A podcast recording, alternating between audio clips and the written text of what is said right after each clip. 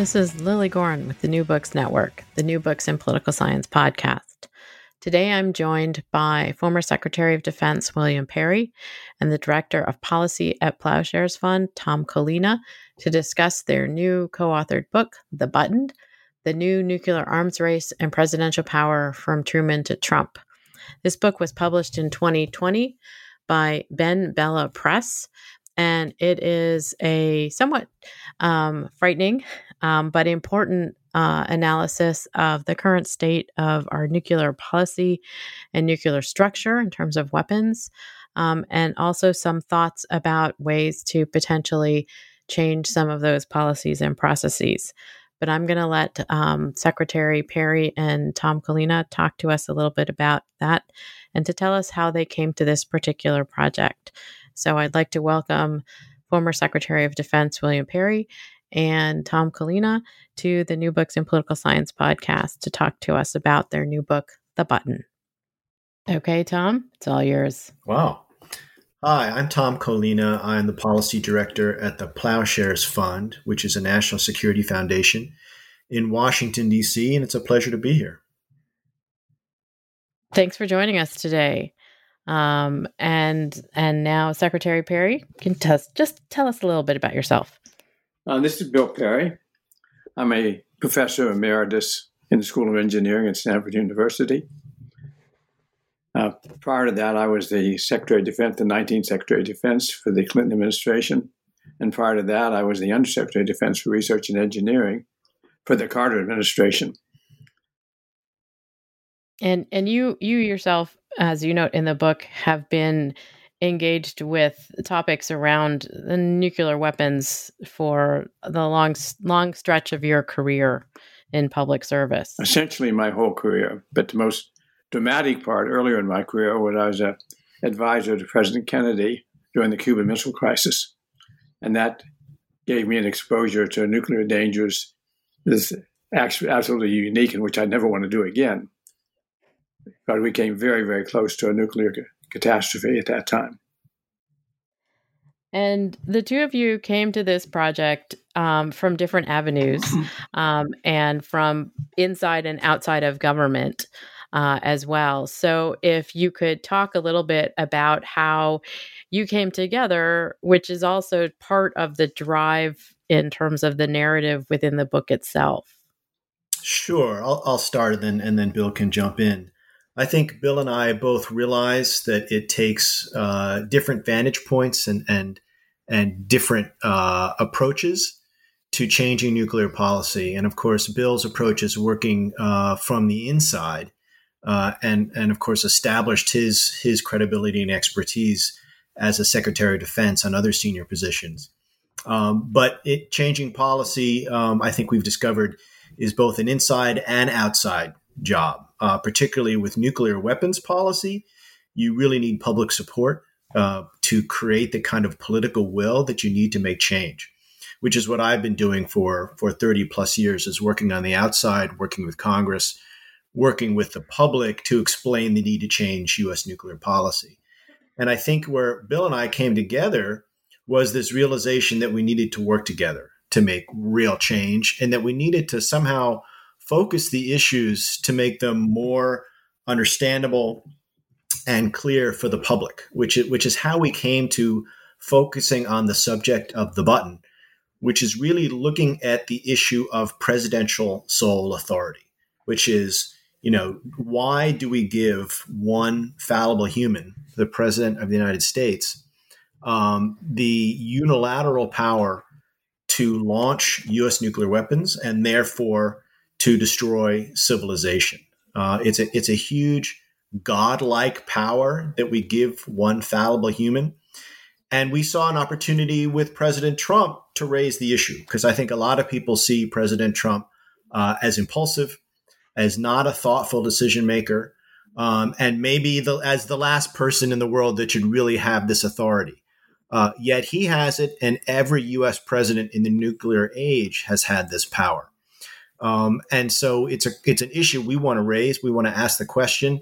At the same time, we want to make it clear that it's not the problem is not just President Trump. Uh, previous presidents like President Nixon, who was known to drink in office, uh, have raised this question, and and even a perfectly rational, uh, highly functioning president, uh, we would say is is unfit for this job. That in other words, nobody is fit for having to decide the fate of the world in just a few minutes, which is the the untenable position that U.S. policy puts them in. And and in this regard, I mean, you you start the book with a a kind of um, simulation of this this problem. Like, does the president really have to consult with anybody? Um, should the president consult with anybody? Should the president possibly step back? Um, and and you sort of trace some of this idea with regard to this concentration of uh, authority in one person, also at, as being at odds with the constitutional structure that the founders laid out in 1787.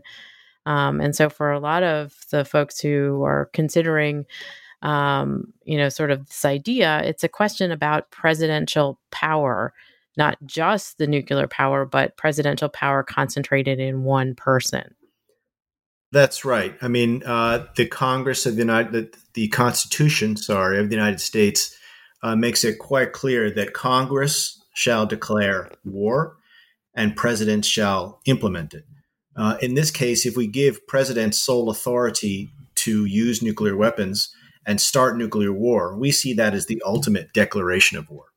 Uh, so we're, we're misusing the, the congressional uh, constitutional mm-hmm. authority here by giving presidents um, that much power.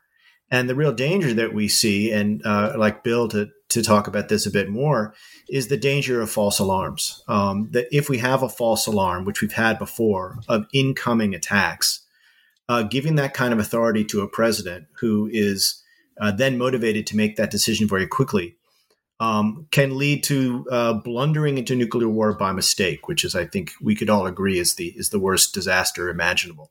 Uh, but Bill has seen this up close and personal, if you will, by actually having uh, having experienced a false alarm. So maybe Bill, uh, you want to go in that direction. Uh, let me start off by noting that the story in the preface of the book it does illustrate the danger of having one person make this decision. But even more importantly, it illustrates the importance, the danger of how making a fast decision, a quick decision. Our whole policy is set up to allow the president to make a decision to launch in just a few minutes. In just a few minutes. Why is that? Bec- it's because we have assumed that the danger is a surprise attack, a bolt out of the blue, so to speak, and that it would be directed, first of all, at our ground based missiles, our ICBMs, and therefore, we ought to give the president the option of launching those missiles before the incoming, presumed incoming missiles strike. And that means we are set up so that we can, from the moment of the alert, the president can actually launch a retaliatory strike in just a few minutes. This quick launch is a danger in and of itself, beyond the danger of sole authority. And we have that because we have wrongly presumed what the threat is. We assume that the threat is a surprise attack from Russia, which is exceedingly unlikely. And because of that, we set up policies which make us more vulnerable to blundering in a nuclear war, which is much more likely. And the policies that that you note that we we have set up in terms of blundering in, can you talk a little bit about those themselves? Well, the I the two policies that are most dangerous are the giving the president the sole authority to launch, and related to that is that giving giving him the capability to make a quick launch in a matter of a few minutes. Now, the, the danger, particular danger of that quick launch, is that he might make that decision in his few minutes in error. And the most likely example of that is he is that the alert that he gets turns out to be a false alarm. And there have been about six false alarms in history that I'm aware of. Two of them, which I personally lived through, and I will relate that one too, just to give you an example of what the problem is or why this problem is so seared into my memory. When I was the Undersecretary of Defense during the Cold War, Undersecretary of Defense for Research and Engineering, I was awoken by a phone call at three o'clock in the morning. And I picked up the phone, the voice on the other end himself, to identify himself as the general who was the watch officer at the North American Air Defense Command. And the first thing he told me was that his computer was showing 200 ICBMs on the way from the Soviet Union to the United States. This was during the Cold War, of course. Well, this was one, for one horrifying moment, I thought that the catastrophe that was narrowly avoided in the Cuban Missile Crisis was about to occur. But he quickly went on to add that he had concluded it was a false alarm. Why was he calling me? He was calling me because I was the technical person in the Pentagon, and he wanted me to figure out, help him figure out what had gone wrong with his computers. It took us, by the way, a couple of days to figure out there had been a failure in a one of, in a, one of the microchips in the computer, and that failure was causing the computer to give a dramatically false reading. We have other, had other failures, which were not technical failures, but human error, where an operator, when he new operator come on the night, he had to put in the operating new operating tape for the computer, and he mistakenly instead put in a training tape. And so what we were seeing on the computer was a simulation, a very realistic simulation of an attack. So humans do err, machines do err, and therefore we have false alarms. So far, we have been lucky. We have survived all those false alarms. The one I first described to you, we were within a few minutes of giving the president the decision to launch within a few minutes, within a few minutes. So it was very close, a very close call. And so we have, you know, not a lot has changed in terms of the policy, which is one of the points that you make that the both of you make throughout the book is that some of the more recent presidents George W. Bush and Barack Obama both sort of talked about possibly changing some of these processes and procedures around, but not much has happened. So we've gone from the Cold War to not being in the Cold War anymore, but the policies have remained in place. Can you talk a little bit about that? Sure, Lily. That's a great question, and I think it's one of the of the questions we try to explore in the book. Uh, looking really at 75 years of the bomb, uh, the the entire history, and and certainly uh, since the end of the Cold War, um, these policies should have changed, but as you point out, they did not. And I think part of the reason for that is that these policies, these quick launch, uh, get ready for a surprise attack policies, became the default. They came the, they became the default setting, like the the settings on your phone that may be difficult to figure out how to change. But in in policy circles, um, those settings get get established and they're very difficult to change uh, because people's careers are based on those settings. Uh, you know, billions of dollars are spent around those settings. Um, jobs, uh, hundreds of jobs, thousands of jobs are dependent on on those policies. And so the only way to change those default settings uh, is to have at least three things. Uh, one is you need presidential attention from the top it's very hard to change these policies from the bottom up, uh, nearly impossible, I would say. And so you need a president who comes into office uh, and sees this as a problem and is willing to spend time on it.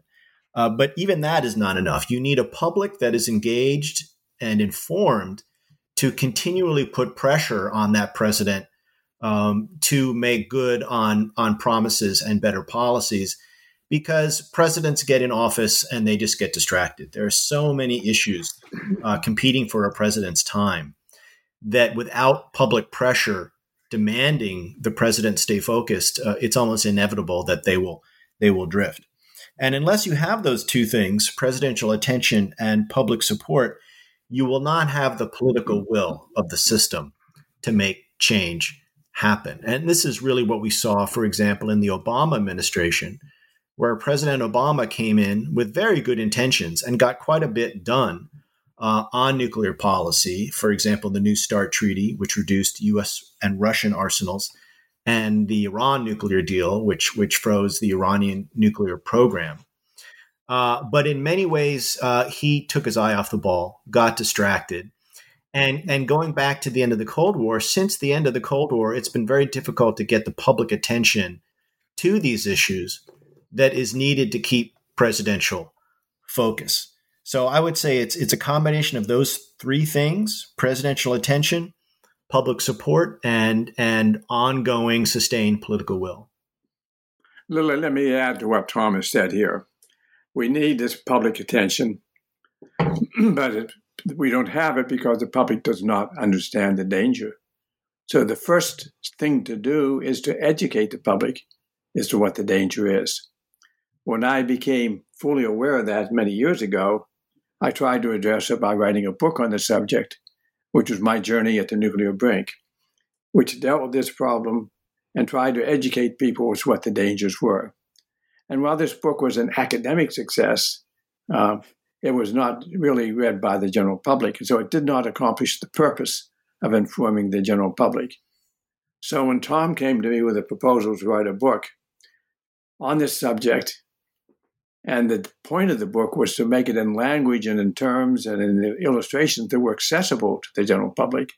I became quite interested. So when Tom and I teamed up to do this, the purpose of the book was to write a book which is in language that the general public would understand and that conceivably could be used then as an important tool in educating the public on this dangerous problem. And I, I having read through the book, I would say that you did exactly that. I think it's a very accessible book. And I think it pretty much lays out a lot of the problems that you are sort of outlining in terms of what the public doesn't necessarily know about the sort of current policy situation. And I think this is also the Cold War ended, and so we all thought, "Hey, the nuclear, you know, threat is over," except for like rogue nations like Iran or North Korea.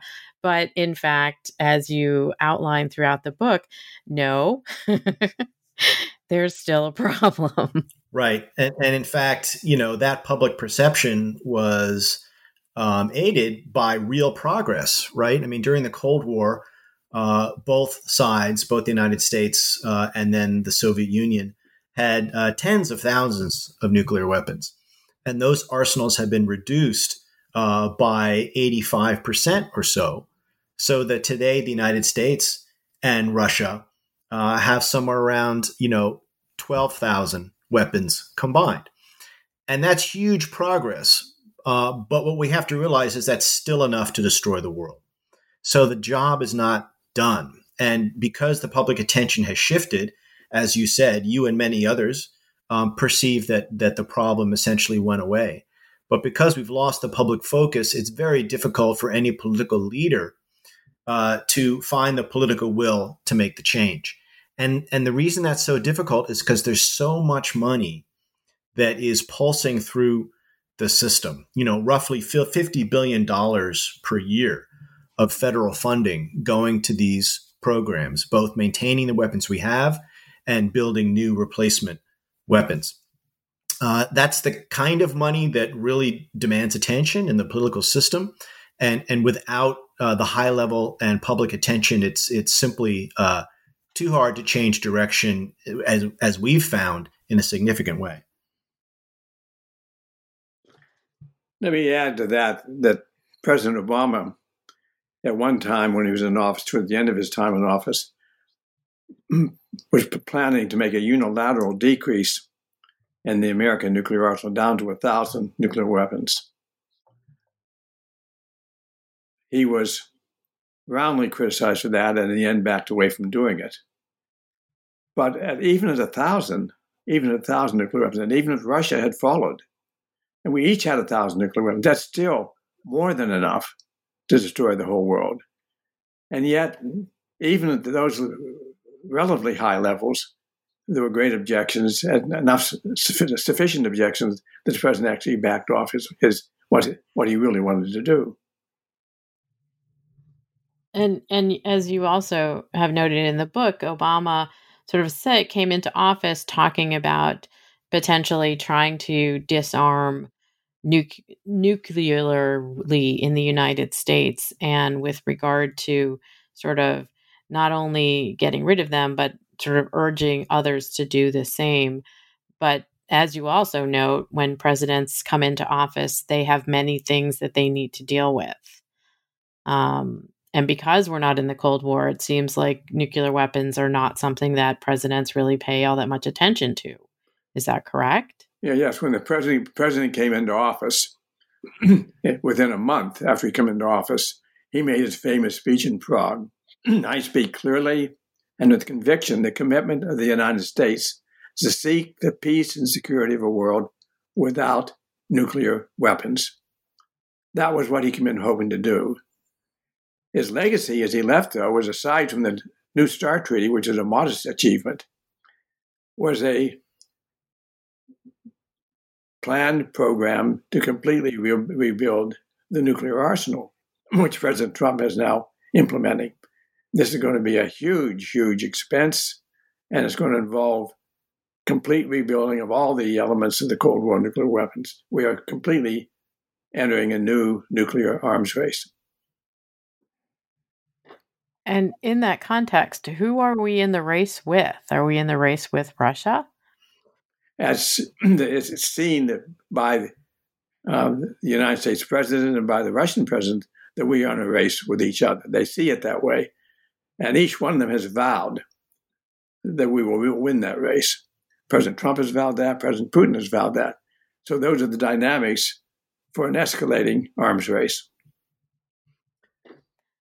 And so my next question is also about the sort of next section of the book because you uh, you both talk about the first section of the book, the wrong threat, um, and and that the essentially the the first strike capability idea is is problematic conceptually at this point as well. Um, and who wants to actually possibly have the capacity to do a second strike? Um, but the next section of the book is about the new nuclear policy. Um, and and so what are we talking about in terms of the new nuclear policy besides possibly getting rid of the weapons? Sure. So so we are proposing that the next president, um, because we don't have a lot of hope that the current president can do this, that the next president would shift U.S. policy uh, away from focusing on this wrong threat of a, a very unlikely surprise attack from Russia, uh, and focus instead on the much more likely danger of blundering into nuclear war by mistake. And so there, there are three key things that we would like to see the next president do. Uh, one is to get out of this sole authority trap. And instead of, of keeping that uh, authority to launch nuclear weapons to himself that the president should share that authority with Congress, which we think is more in line with the Constitution. Uh, second and related is that the United States and the president in this case should declare that the United States would never use nuclear weapons first, uh, that there's no rational reason why the United States would ever want to start nuclear war. So we should make that very clear that the only the only rationale, the only use for nuclear weapons is to deter their use by others. And so, in that un, under that uh, principle, the United States would not use nuclear weapons first, and we would want to take steps to convince other countries that we're serious about that. One of the steps we could take is to retire our land-based ballistic missiles, known as ICBMs, because these are the most likely weapons we would use in a first strike, uh, and these are the weapons that are most vulnerable to being launched um, on, when as they're on alert uh, in response to what could be a false alarm. Um, so we would like to have these weapons be retired. And if you did those three things uh, eliminate sole authority, uh, announce no first use, and retire our land based missiles you could go a long way to reducing this threat of accidental nuclear war, which is really uh, the main focus of the book. And in this regard, the idea of sharing the authority with Congress, which again gets into this question of the conceptual sort of context of understanding how the president has the nuclear quote football um, and has been given this power by Congress to to authorize the use of nuclear weapons in first strike or retaliatory that that's that's really embedded in the thinking of many Americans. Um, and and there's not a lot of understanding that if you change from a sort of first strike then that's a lot easier to potentially share this authority much like the constitution sort of lays out with Congress. Can you talk a little bit about uh, that sort of concept that Americans are going to have to potentially shift their thinking and understanding around? Yes, and let me let me go at it in two ways. One is to change the way people think about where sole authority came from because because a lot of people think that sole authority was originated um, because of the risk of a of a of a first strike um, from Russia. In fact, if you go back to President Truman, who of course was the the only U.S. president to use the bomb and the first U.S. president that had it, when President Truman uh, was in the at the end of, of World War II and the bombs were dropped on Hiroshima and Nagasaki 75 years ago, uh, he he was unprepared for the devastation that resulted. Um, he really didn't have a good sense of what to expect, and when he saw the civilian casualties and, and the awesome destruction, he determined that um, that he wanted to make sure these weapons were not used again unless he specifically authorized it. So this was an effort by President Truman to take the bomb out of military hands and put put the bomb in civilian control, which we completely think was a great idea and, and applaud him for it. The problem is that he didn't he didn't share that control with other civilians. He kept it for himself. And Congress did not give the president this power. The president, in this case, President Truman, took this power for himself, and Congress never complained about it, although they should have because it really um, undermined the Constitution. Um, so, so point one is is that the first president who took this power did it to separate military and civilian control, uh, which I think is an important point. The other point for people to understand is that they usually say, well, we have to have presidential sole authority because the decision has to be made quickly within minutes. And if you share that authority with Congress, it could take hours or days. And that's exactly right. And, and but one of the points that we're trying to say is there is no rush. I mean, if there really is a launch coming from Russia, us launching a retaliation will not stop that launch. So it is much more important to wait and make sure it's not an accident. If, you, if your goal is to prevent nuclear war, and that should be our goal here, uh, our, our goal should be to prevent any kind of nuclear war. Uh, and that includes launching a nuclear war by mistake. So if we see our of our systems tell us that a launch is coming in, the most important thing is to wait and see if that attack is real. Um, and there's nothing to be gained by launching quickly. And in fact, there's a lot to be lost because if it's a false alarm, you've just started nuclear war by mistake. Implicit in what Tom is saying is that if it happens to really be a launch, and most of our ground based missiles are destroyed by that launch, we still have the capability in our submarine forces, not to mention our bomber forces, of completely destroying Russia. So the, the, the retaliation still is in place, and the deterrence, therefore, is still in place. So the elimination of land based nuclear weapons would not necessarily eliminate uh, it, at this in this at this juncture the capacity of the United States to launch a retaliatory strike using nuclear weapons. No, we would put our that's correct. We would put our resources in different directions. Some of the resources we would save by not um, maintaining ICBMs by not building the new generation of ICBMs would be to improve our research and development in anti-submarine warfare, to make sure that our submarines continue to remain invulnerable, and also having a backup plan for our bombers, so that if, in, in case of heightened emergencies, we could put them on a heightened alert, as we had them at one time during the Cold War. So there are many things we can do alternatively if we see the situation getting dangerous. But we, a fundamental position is that our submarine force alone has the capability of giving us deterrence because it has by itself the capability of, of uh, responding to any attack. Indeed, one submarine alone, one submarine, has enough nuclear weapons to basically destroy the so the Russia as a functioning society. And and so in this in this way, as you're talking about it, you're you're talking about, as you say, Tom, these sort of three shifts in terms of changing around the way that the nuclear authority works in the United States. Um, but I also I, I think about this as a political scientist who studies the presidency and presidential power.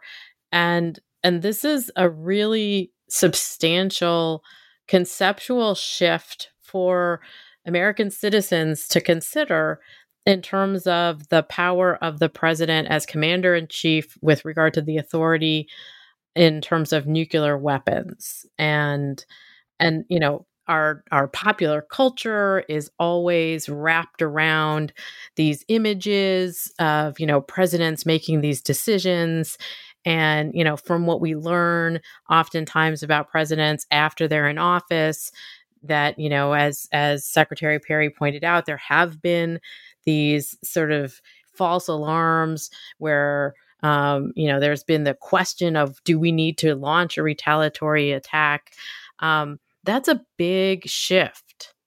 Let me uh, point out that the big shift really is the shift in giving the president the authority to start war. Because prior to that,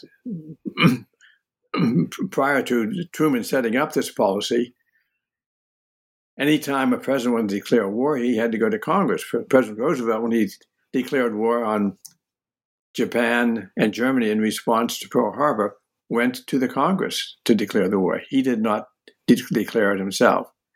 So that's really the big shift. But we've gotten used to the fact, since the beginning of the Cold War, we've got used to the fact that the president really has the authority to declare war, despite what the Constitution says. And and that's absolutely my my students every semester. I ask them when was the last declared war. You know, they say Vietnam. They maybe think about Korea. They talk about the war on drugs. and and and they're like, really, World War II? And I said, yeah.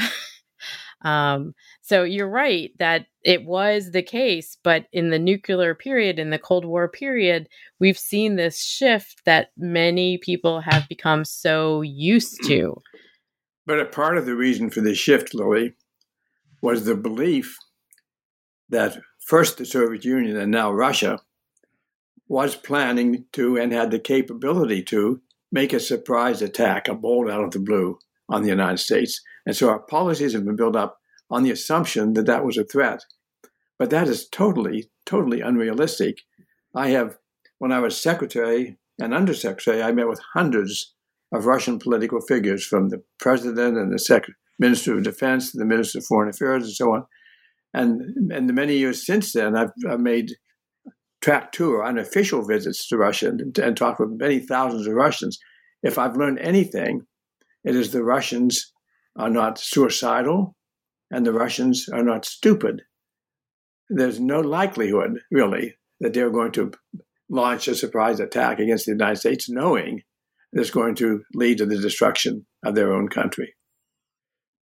And thus, the the first section of the book is essentially the wrong threat because we've been conceptualizing a solution to something that's not the right threat. Yeah, all these policies we're talking about and we become used to and think are, the norm are really quite abnormal because they're they're based on the wrong threat and they're based on the, the wrong assumption about what's going to happen in a war. And therefore, we have to have a very rapid response, and we have to have the president then, within minutes, be able to launch a nuclear war. That's so it's all tied around this false theory of what the threat is, and the belief then that we have to deal with a very, very rapid response. It's that quick launch, that quick response, which gets us into so much trouble. And this is also not unlike the thinking around some of the controversy with regard to extracting intelligence and information from people we have arrested who may know of terrorist attempts. um, the you know the famous ticking time bomb scenarios. Um, and so we have in in a lot of these contexts these kind of wrong threat analyses and then policies that are directed in the wrong direction. And so in the book, you both talk about the fact that Congress recently held some hearings on changing some of this around, um, as well as that being one of the dimensions of sort of solving some of the problem and going in a different direction. Can you talk about that? Sure. I mean, one of the interesting thing about those those hearings, and these were the first hearings held on presidential authority uh, in many years, uh, and they were inspired by President Trump um, having this authority and and there being bipartisan concern about about President Trump holding this power. And one useful thing that came out of that hearing it was there was bipartisan agreement that yes, the president holds this power, because there are some that that like to question that as well to say, oh well, you know, it has it has to go through the Secretary of Defense or it has to go through the Joint Chiefs of Staff or whatever. No, it really it's it's really up to the president. Uh, the president can make this decision and implement that decision within a matter of minutes.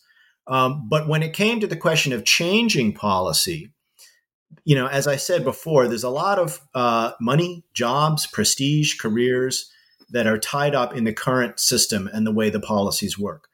And so when you start talking about changing presidential authority, you start going down what many perceive to be a slippery slope towards other policies, uh, first use, whether we need ICBMs, uh, whether we need nuclear weapons at all, that kind of thing.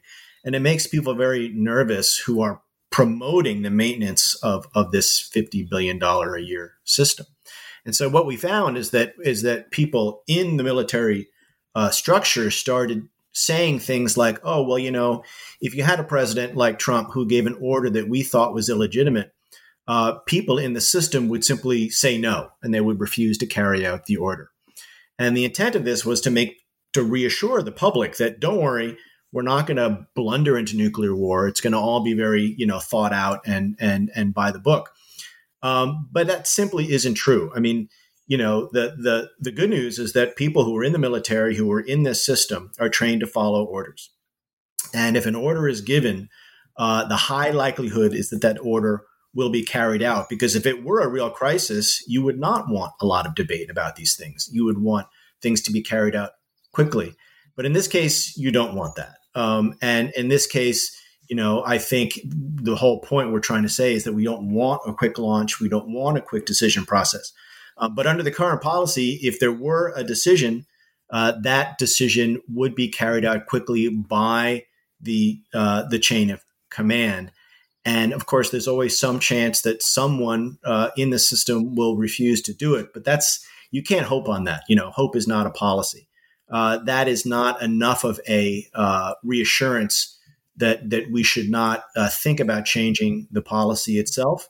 Um, and so the hearing re- reinforced for me anyway that we have to change this policy as soon as we can. And as I, I, I mentioned this to Secretary Perry before we started recording, that reading through most of the book made me very stressed out. Um, and in the middle of a pandemic, you know, we're all a little bit stressed out. Um, but that the last, the very last section of the book, um, part three, Beyond the Bomb, you have a number of sort of ideas and proposals for changing some of this. And we've talked about some of them already in terms of sharing um, the power with Congress um, so that it slows down the process. Can the two of you talk a little bit about some of the other proposals to change our thinking and change the process? Sure. I mean, I'll, I'll, I'll jump in just with one, which is that you know, in in, in addition to rebuilding um, the entire U.S. nuclear arsenal, and, and Russia is rebuilding their arsenal as well, which is getting us in this new arms race dynamic.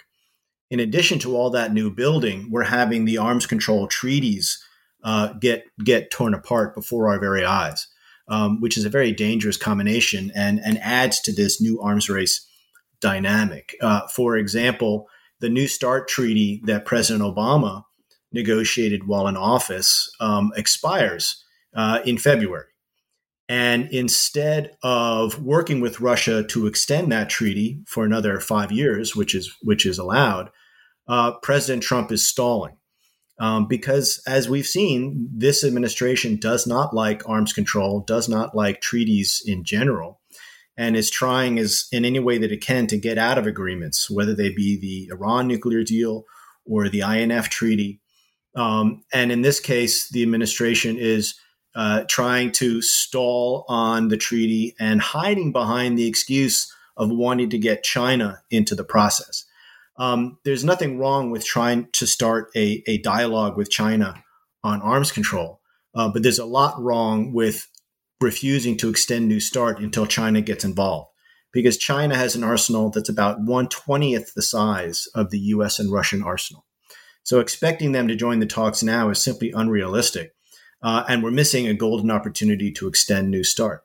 So the simplest thing uh, President Trump could do, and if not President Trump, then the next president, would be to extend the New START treaty so we continue the arms control process that has been going on with bipartisan support for the last 50 years.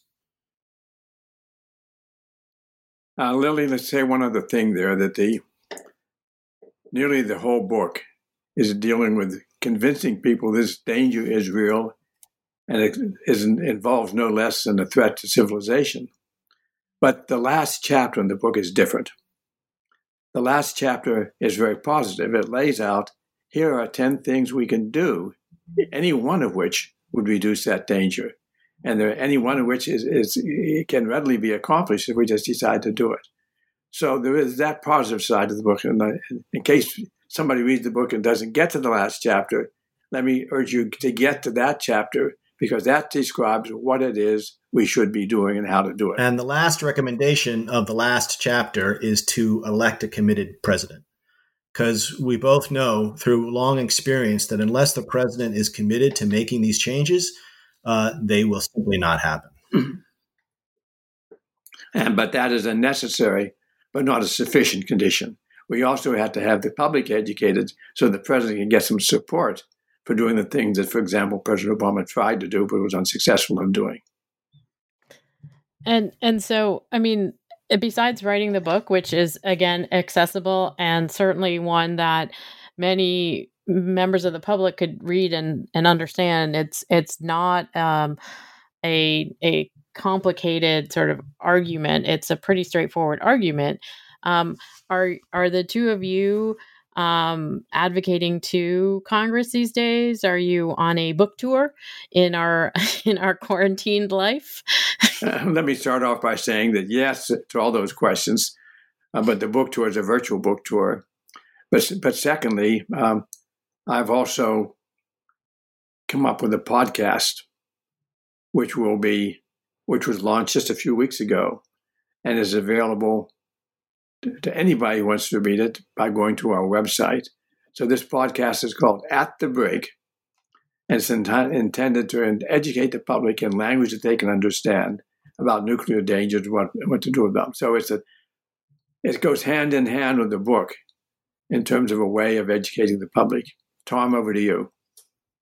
So, in addition to um, a speaking tour, uh, to speaking on as many events like this as possible, uh, we're also engaging directly with Congress um, because and and and and you know potentially the next president.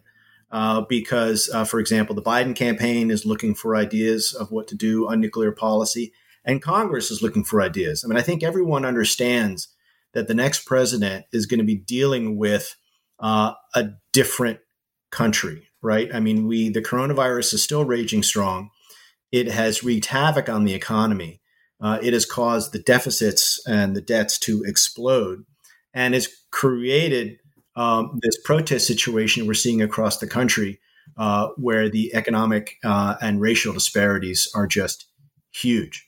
And so the question becomes where are we going to find the money to address all these problems? Uh, one place to go is to look at the defense budget, which we feel has been focused on the wrong threats, uh, has been focused on on great power competition, on endless wars, uh, and not on the dangers that we see are real today, whether they be pandemics uh, or climate change uh, or, or outdated nuclear policies that make it more likely that we'll stumble into war. So we are hopeful uh, that the next president and the next Congress will find a way to reorient uh, defense policies and defense budgets to bring greater attention to the threats that we haven't been focused on and to reduce funding for some of the nuclear weapon systems that we see are most dangerous. And so I would love to thank the two of you for joining me today to talk about these threats and and possibly some ways of changing the the situation so that we don't have the same kind of sort of potential for stumbling into or being in a capacity to have a first strike. Um, I'd like to thank former Secretary of Defense William Perry and Director of, of Policy at Plowshares Tom Collina for talking to me today about the button, the new nuclear arms race, and presidential power from Truman to Trump. This is published by BenBella Publications in 2020. And of course, you can also listen to the new podcast, At the Brink, um, that also discusses this. Thank you both for joining me today. And thank you, Lily, for your thoughtful questions. Thank you for having us.